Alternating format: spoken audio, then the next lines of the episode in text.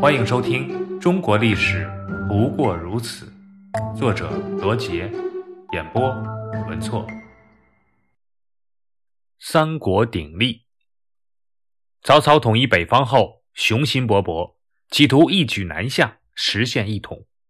当时南方有江东的孙权、荆州的刘表和益州的刘璋三大势力。刘表割据的荆州之地是一个非常富庶的地区，这里距离中原最近。曹操担忧刘备一旦夺取荆州，将刘表的七八万水军和数以千计的战船全部据为己有，必将构成对自己统一大业的威胁。于是决定先从荆州下手。曹操南下荆州，给江东孙吴政权造成了严重威胁，特别是曹操得到荆州的大批水师战船。又占据粮食武器储备丰足的江陵后，更使江东满朝上下十分不安。建安十三年（公元208年九月），孙权亲临荆州前线，刘备的谋臣诸葛亮也赶到柴桑（今江西九江西南）拜谒孙权，极力劝说孙刘两家联合破曹。同时，孙权收到曹操书信，信中威胁说。准备以八十万水军和孙权决一死战，事态严重，江东上下无不惊恐。张昭等人被曹军的气势吓破了胆，他们认为曹军力量强大，并以汉相的名义打着皇帝旗号征讨四方，抗击曹军，首先在名义上就很被动。况且江东的优势在于凭借长江天堑，曹操得到荆州，收降刘表的水军。获得大量战船，天险成为双方共有的东西，实力悬殊。江东只有投降曹操才是唯一的出路。孙权没有接受投降派的建议，他请鄱阳的周瑜来商讨对策，而周瑜反对投降，极力主战。他向孙权一再强调割据江东的可能性。他说：“江东地域辽阔，兵精粮足，内部安定，政权牢固。”曹操名为汉相，实为汉贼。孙权雄才大略，完全可以继承父兄的基业，为朝廷扫除污秽。周瑜还认为，曹操有一系列致命的弱点，比如北方没有完全安定，后方并不稳固，特别是关西的马超、韩遂尚在函谷关以西骚扰，使曹操放心不下。除有后顾之忧外，曹军还面临许多无法克服的困难。他的将士。主要是北方人来到南方，同习惯于水战的江东军队交锋是舍长用短。由于北方人不能适应南方的水土，容易发生异疾。曹操违反兵家作战之大忌，不顾后果，贸然用兵，必然自食恶果。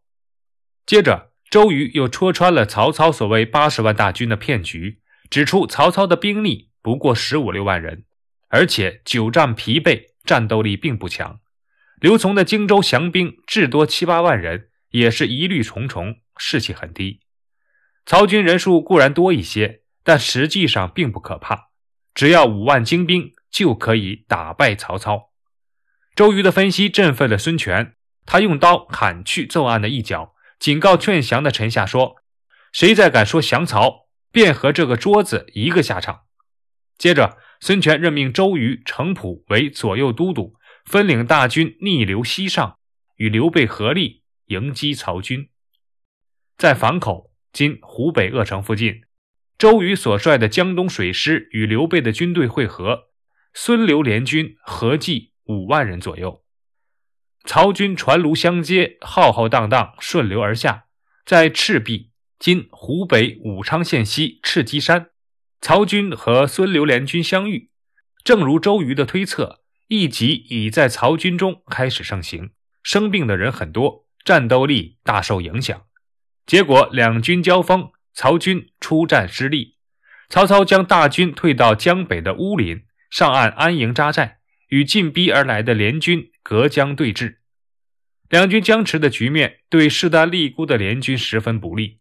周瑜的部将黄盖建议说：“敌众我寡，不宜在这里同敌人持久消耗。”曹操针对北方军事不习水性的缺陷，采用方连战舰、首尾相接的方式进行补救，这样就为我们提供了可以用火攻打败他们的机会。周瑜欣然采纳了黄盖的建议。黄盖按照与周瑜制定的计划，写信给曹操，表示愿意归降。曹操没有识破这是诈降计，答应接受黄盖。黄盖预先在几十艘小船上塞满柴薪，灌上鱼膏，外面用帷幕旌旗遮掩。然后他选择了一个东南风猛烈的夜晚，率领着船队向江北冲去。给我点火！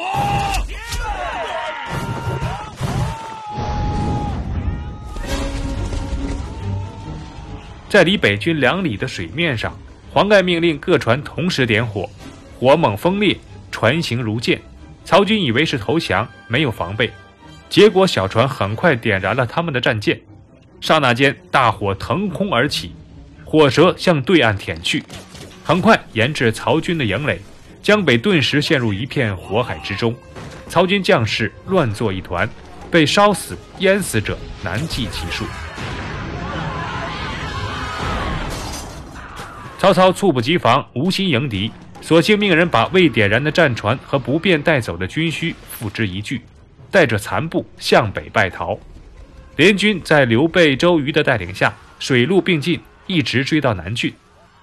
曹操不愿在荆州久留。就任命曹仁把守江陵，自己便撤回北方去了。赤壁一战，曹军损失惨重，死亡的人数超过半数。